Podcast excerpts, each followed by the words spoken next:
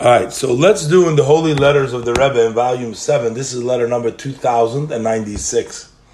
Baruch Hashem, the date Hey Iyar, Tashin Yud Gimel, 50th in Brooklyn. The Rebbe Rabbi Chosid, and the Rebbe Moirenu Rav Nissen Nemenov. That's Rabbi Nissen Nemenov. Usually in most letters, the Rebbe does not write the last name, but it's Nun Nun, that means for Nisi Nisim. So I think the Rebbe writes it uh, out by him. So the Rebbe says, I'm confirming receiving your letter dated on Rosh Chodesh Iyar, and the letter that preceded this, and of Yud Nisan. The Rebbe says, thank you for the good news that the learning is in order and that the students are learning properly. May the blessed Hashem succeed you, and that you should have success to see good fruit in your effort of your efforts, fitting to the wishes and the blessings of our leaders, the holy leaders, the leaders of Israel, with blessing for success in your holy work and regards to all of the student sheyichya. Um, I think this, I'm not sure why there is a pasta free. Uh, does it mean kol or kloluk? I'm not sure if there's a pasta belongs there or not.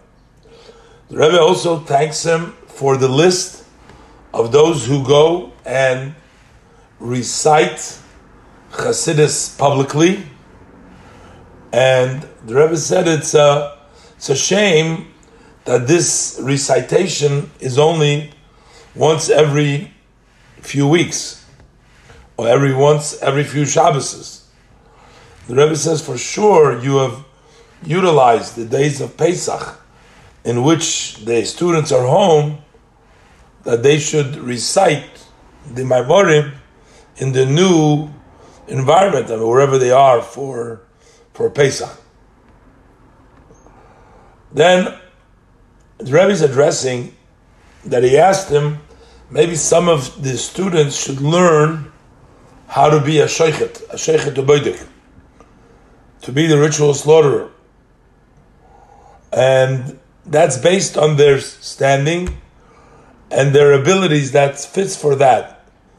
Uh, maybe some are not capable of sitting and learning the whole time. They wanted to teach them, you know, something else.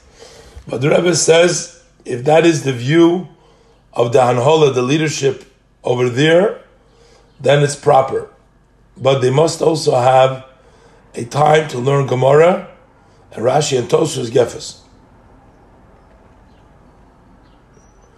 Uh, then Rebbe writes about adding time for learning Hasidus for the students from Morocco that is very proper, but the Rebbe says there needs to be an addition relatively in quantity, and uh, it should come through uh, request of the students, meaning they should it should be from there should be initiated by the students, and create this kinas sofrim, uh, that's sort of competition between the students, uh, is to organize this. So basically, the Rebbe is uh, thanking him uh, for the uh, reports about the yeshiva and how things are going, and about those who are reciting Chassidus publicly. The Rebbe says it's not enough once in every few weeks. You do it more often, and also when they're home in their new environment, they should uh, recite over there as well the Hasidic uh, discourses.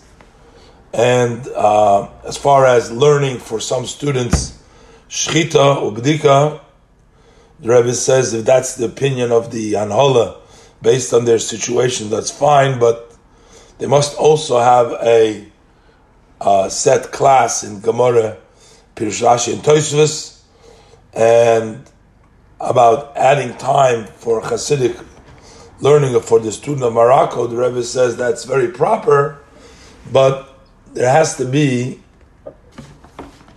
uh, an addition relative in quantity. And the Rebbe said it should be initiated by the students through a competitive, competitive, I guess not forced upon them. And that's the way it's going to uh, be successful.